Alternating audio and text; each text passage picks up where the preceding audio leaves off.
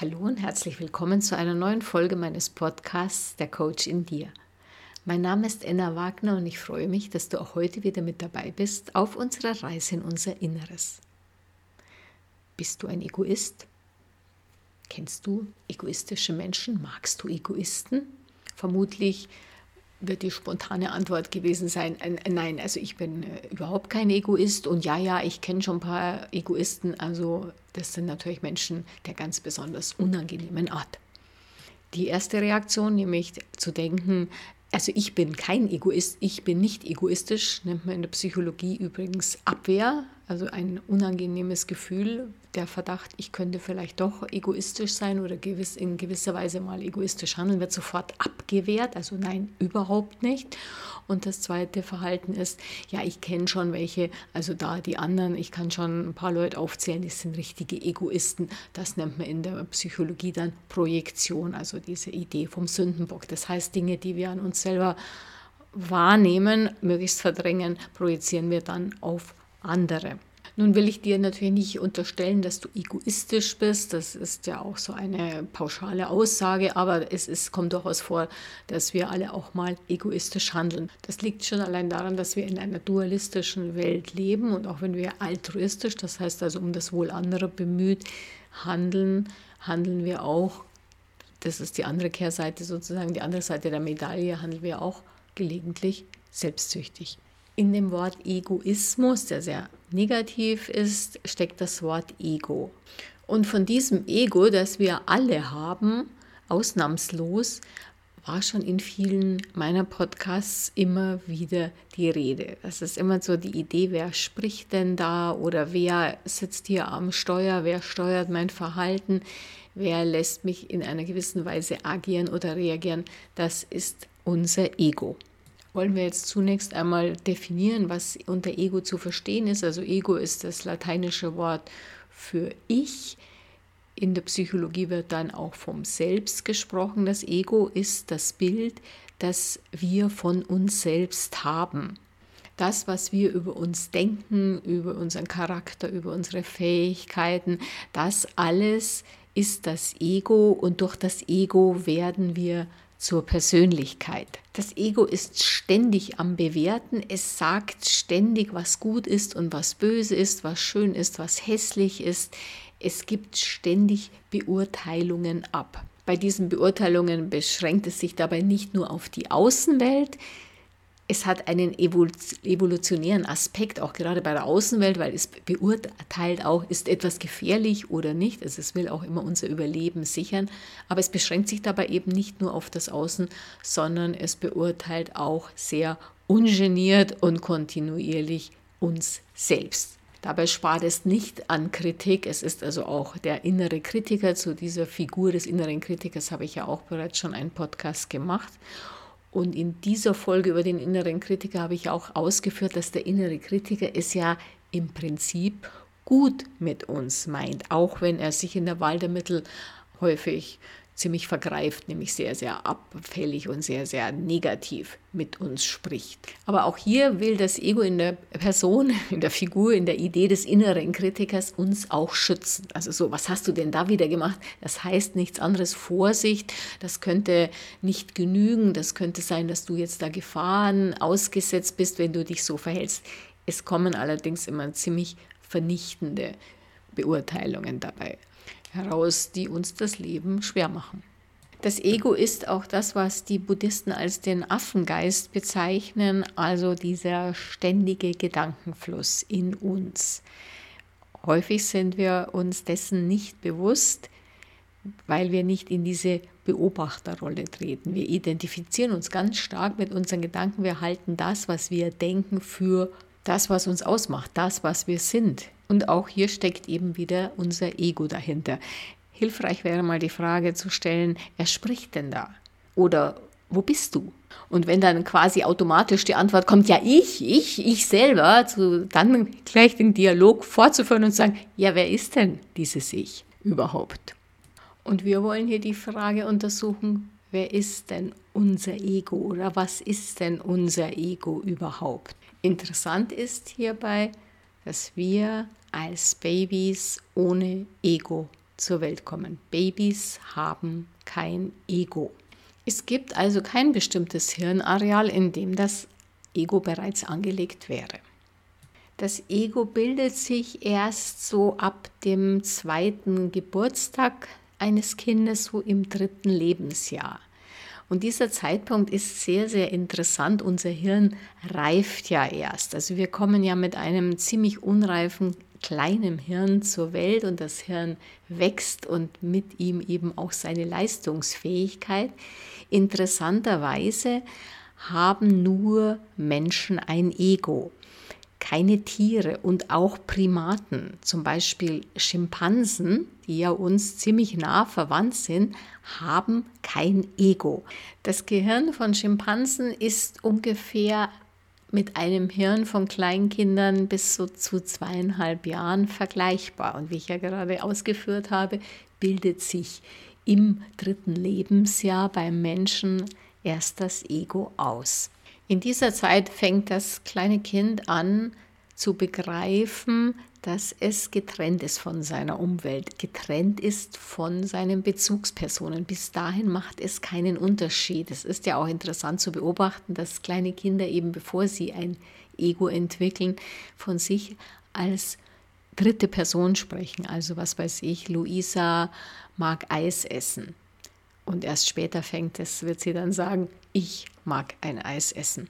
Das Kind lernt also, sich getrennt von seiner Umwelt zu sehen und gleichzeitig sich selbst immer im Bezug auf die Umwelt zu sehen. Also diese Ich-Bezogenheit der Umwelt ist das Prägende des Egos, das sich allmählich herausbildet. Das Kind lernt, ich bin so und du bist anders und ich bin so, weil du anders bist. Es kommt der Vergleich ins Spiel, also die Relation, ich in Relation zu anderen Menschen, zu anderen Dingen, zu der Umwelt, zum Außen. Dabei übernimmt das Kind jede Menge Glaubenssätze. Es lernt nicht selbst etwas über sich, sondern es hört durch seine Bezugspersonen, durch deren Äußerungen oder auch durch deren Verhalten. Es lernt, ah, so bin ich, ich bin so und das soll, so soll ich sein und so denke ich.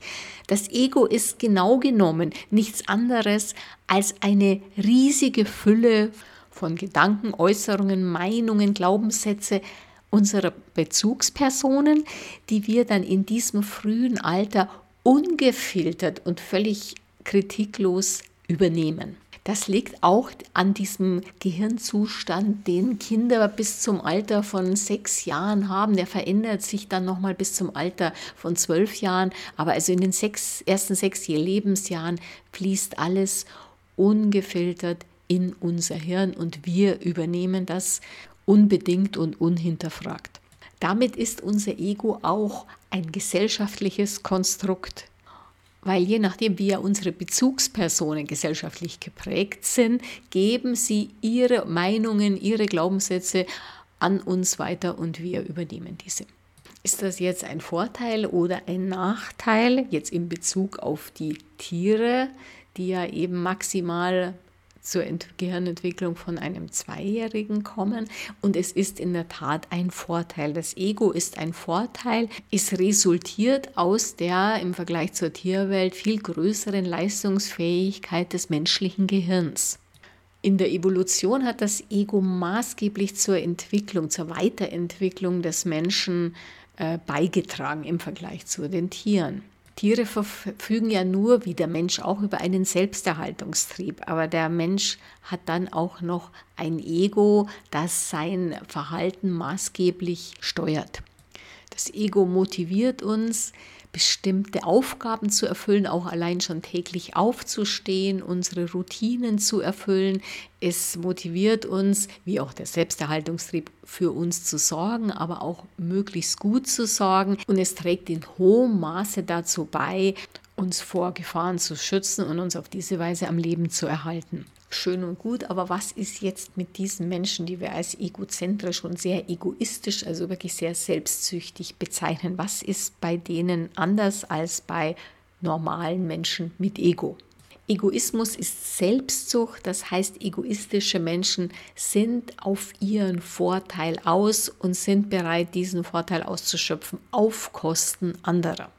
Während wir ja als Menschen auf Liebe programmiert sind, wie ich unlängst in einem Podcast ausgeführt habe, und daher auch regelmäßig altruistisch handeln, sind Egoisten regelmäßig ausschließlich auf ihr eigenes Wohl und Wehe fokussiert, wollen Dinge oder Sachen oder Beziehungen um jeden Preis haben und zwar auch um den Preis, dass andere dabei Schaden nehmen.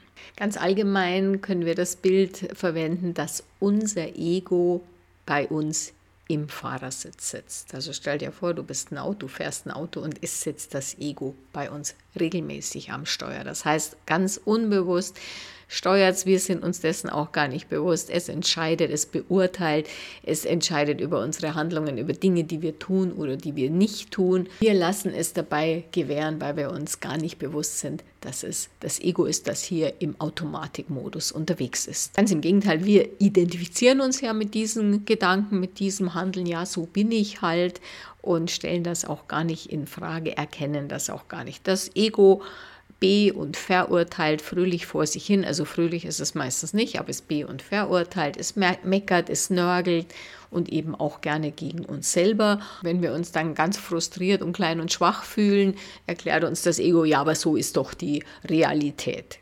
Wie du weißt, erschaffen wir ja unsere Realität mit unseren Gedanken und die Gedanken sind das Ego. Das Ego ist also der Hauptproduzent unserer Realität. Das Ego beeinflusst massiv und meistens negativ unsere Beziehungen und vor allen Dingen auch die Beziehung zu uns selbst, die ja wiederum die Ausgangsbasis unserer Beziehungen zur Welt ist. Menschen mit einem sehr ausgeprägten Ego neigen sofort gekränkt zu sein, beleidigt zu sein, dann entsprechend auch zu agieren, die anderen abzustrafen, zynisch, sarkastisch zu reagieren. Eine andere typische Ausprägung unseres Egos ist auch die Rechthaberei. Ich habe Recht und zwar um jeden Preis. Das Ego möchte, dass wir gewinnen, wir sollen die Besseren sein. Schauen wir mal, warum das Ego das eigentlich so negativ sieht? Und die Antwort ist, das Ego ist angstgesteuert. Das Ego agiert aus der Angst heraus. Das Ego hat Angst, nicht akzeptiert zu werden. Das Ego hat Angst, nicht genug zu bekommen, also auch Mangel-Mindset. Das Ego macht uns selbst zum Opfer. Also wenn ich stark im Ego bin, dann fühle ich mich als Opfer der anderen und ich habe zu wenig und mir widerfährt alles und ich kann gar nichts machen. Das ist ganz typisches Denken im Ego. Hinter allem dem steckt natürlich die Angst vor dem Tod, die Angst zu sterben. Und unser Ego hat eine riesige Angst zu sterben. Die ist so stark, dass es gar nicht hier um den physischen Tod geht, sondern um den Tod des Egos. Nehmen wir das Beispiel Rechthaberei. Ich will jetzt Recht haben. Ich habe Recht und ich muss den anderen fertig machen und ich streite und ich schreie und greife vielleicht auch noch zu schlimmeren Sachen, nur um Recht zu haben. Denn wenn ich sagen würde, okay, ah, interessant, der andere hat einen anderen Standpunkt oder tatsächlich, ich habe mich geirrt, mm, ja, das ist der Tod des Egos. Das geht gar nicht. Und das mag das Ego nicht. Also das Ego kämpft ganz stark. Und wenn wir eben sehr stark normalerweise mit dem Ego identifiziert sind, dann haben wir das Gefühl, es geht hier so um Leben und Tod und zwar um, uns, um unseren eigenen, aber es geht nur darum, dass das Ego Angst hat zu sterben. Und eins möchte ich hier gleich mal verraten, wenn das Ego stirbt, sterben wir, das was uns ausmacht, noch lange nicht. Allerdings erzählt uns das Ego, dass das dem so wäre. Also dann kommt man denn dahin und wenn du jetzt da diese Haltung aufgibst oder wenn du das jetzt plötzlich gut findest, oh Gott, oh Gott, also dann, das ist ja ganz, ganz schrecklich. Hallo, Ende. ganz große Alarmstufe rot. Weil es so angstgesteuert ist, sind auch all diese Bewältigungs- und ja, Kompensationsstrategien auch im Ego, diese Verhaltensmuster ganz stark gespeichert. Also zum Beispiel People-Pleasing. Ja, wir, um gemocht zu werden, ums, machen wir es allen recht, aber auch Ablehnung von Neuem, nur nicht auch anders denken. Wo kommen wir dahin? Das ist der Tod. Also sich auch widersetzen gegenüber neuen Gedanken. Nein, das war schon immer so. Dieses Anhaften, auch dieses Festhalten, ja, so bin ich oder das habe ich immer so gemacht. Das dürfen wir auf keinen Fall anders machen. Das ist ganz typisch die Aktion und die Denkweise unseres Egos. Auch Prinzipien reiten, du kennst sicher Menschen, die Prinzipien, typische Prinzipienreiter sind, ist nichts anderes als wie das Ego. Das Ego, das sagt, nein, das müssen wir so machen, weil wenn wir es anders machen, würde das wieder für das Ego den Tod bedeuten. Also das Ego erzählt uns ständig auch die Geschichte, mach es genau so, wie ich Ego es dir sage, dann bist du in Sicherheit, ansonsten riskierst du ganz, ganz schlimme Dinge. Wie können wir unserem Ego Einhalt gebieten? Wenn wir jetzt hier erkennen, wie maßgeblich es doch unsere Beziehungen, ja unser ganzes Leben beeinflusst. Und an dieser Stelle möchte ich Jesus zitieren. Übrigens in der Bibel insgesamt kommt jetzt dieses Zitat nicht von Jesus allein, aber insgesamt 365 Mal vor. Das passt ganz gut. Diesen Satz können wir uns auch 365 Tage lang im Jahr, also sprich täglich sagen. Und der Satz heißt, fürchtet euch nicht. Das Ego ist angstgesteuert. Und der Gedanke, fürchtet euch nicht, fürchte dich nicht, kann dem Ego doch wirksam Einhalt gebieten. Denn alles, was das Ego den lieben langen Tag von sich gibt, sind ja nichts anderes als Gedanken. Die Glaubenssätze, die Verhaltensmuster, die Überzeugungen sind ja auch nur Gedanken, die das Ego schon ganz, ganz, ganz, ganz oft gedacht hat. Und wie du als regelmäßiger Hörer meines Podcasts sicher weißt, sind wir ja nicht unsere Gedanken. Wir sind das Bewusstsein, in dem diese Gedanken aufsteigen, genauso die Gefühle, die durch diese Gedanken verursacht werden. Das heißt, wir können und sollten zum Beobachter dieser Gedanken, die uns das Ego den lieben langen Tag zuwirft, werden. Zum neutralen Beobachter. Das heißt, der Beobachter urteilt nicht. Der Beobachter sagt nicht, oh, jetzt denke ich schon wieder das. Nein, beobachten und die Gedanken sehen mit Interesse, sie dann auch wieder ziehen lassen. Der Vergleich ist, ich habe ja zum Thema Meditation ja auch schon einen Podcast gemacht, der Vergleich ist wie Wolken, die du am Himmel siehst und die dann auch wieder weiterziehen. Oder wie Züge, die im Bahnhof einfahren und durchfahren. Und du als Beobachter brauchst nicht einzusteigen. Als Beobachter deiner Gedanken hörst du dann das Ego plappern. Ja, was soll denn das? Das bringt doch alles nichts. Und das ist doch ganz was Neues. Und das stimmt doch sicher nicht. Außerdem bin ich nicht so der Typ dafür. Und wer bin ich denn schon, wenn ich keine Prinzipien mehr haben darf? Also das ist doch das Ende. Und hier gilt es, diese Gedanken da sein zu lassen, anzunehmen. Du spürst dann, dass sie sich vielleicht auch auflösen. Du kannst auch die Gefühle, die solche Gedanken, ja, das ist doch ganz furchtbar, wenn ich das nicht mehr denke. Vielleicht spürst du ein Gefühl der Angst oder der Ohnmacht in dir aufsteigen. Lass diese Gefühle auch da sein. Spür sie. Und dann kannst du auch in einen ganz freundlichen Dialog mit dem Ego treten, wie ich es vorhin schon erwähnt habe. Wer spricht denn da? Wer ist denn dieses Ich? Wo steckst du denn? Und wenn du ganz genau zuhörst, wirst du sehen, es gibt kein Ego. Da ist nichts. Da ist dann auch nichts, was Schaden nehmen könnte, wenn du von negativen, belastenden Gedanken Abstand nimmst. Wenn du sagst, diese Gedanken, diese eine oder mehrere tun mir nicht gut. Da stirbt niemand in dir. Was auf dich wartet, ist die Freiheit. Die Freiheit von solchen negativen zerstörerischen Gedanken über dich selbst oder über deine Umwelt oder deine Beziehungen. Es gilt also keinesfalls das Ego zu bekämpfen, auch nicht zu verurteilen, keinen Widerstand zu leisten, es da sein zu lassen, zu beobachten und Abstand davon zu nehmen. Es werden sicher auch ganz hilfreiche Gedanken dabei sein. Die kannst du ja für dich behalten, Gedanken, die dich am Leben erhalten. Jedenfalls wird unser Ego bis zu unserem letzten Atemzug bei uns sein. Es wird nicht so sein, dass du sagen kannst, jetzt bin ich völlig egofrei. Wenn du diesen Satz für dich denkst, ist das wieder Ego, weil dann so quasi, ja, hallo, ich bin egofrei, während alle anderen, die sind da noch in der geistigen Umnachtung sozusagen. Zwei Dinge gilt es zu lernen. Anzunehmen, Dinge, Gedanken, Umstände, Ereignisse anzunehmen und gleichzeitig auch wieder loszulassen. Beides fällt dem Ego per se schon mal ziemlich schwer. Das heißt, eine regelmäßige tägliche Meditation ist sehr, sehr lohnenswert. Daneben auch immer diese regelmäßige Dankbarkeitsübungen, die wir machen, die das Ego auch nicht toll findet, weil was soll denn das und das ist doch lächerlich und wieso bist du jetzt dankbar, weil du frisches Wasser hast und weil die Sonne scheint. Hallo Ego, ich höre dich, du darfst da sein und ich werde nicht einsteigen, ich werde nicht in diesen Gedankenzug einsteigen. Das Ego will uns ja auch regelmäßig von dem Hier und Jetzt abhalten. Entweder müssen wir über irgendwelche Ereignisse, Dinge in der Vergangenheit nachdenken und ständig immer wieder das Wiederkauen, hätte ich doch anders oder ach, das war so gemein, wie die mich da behandelt haben oder überhaupt und in der Vergangenheit da herumzubühlen und zu leiden oder es zerrt uns in die Zukunft mit großen Sorgen, was passieren wird. Das heißt, das Ego ist maßgeblich auch dafür verantwortlich, dass wir uns nicht auf den einzigen Zeitpunkt fokussieren, den wir haben, das Hier und Jetzt. Und auch hierbei ist eine regelmäßige Meditation sehr empfehlenswert. Jetzt danke ich dir sehr herzlich fürs Zuhören und freue mich, wenn du auch das nächste Mal wieder mit dabei bist. Alles Liebe, deine Enna.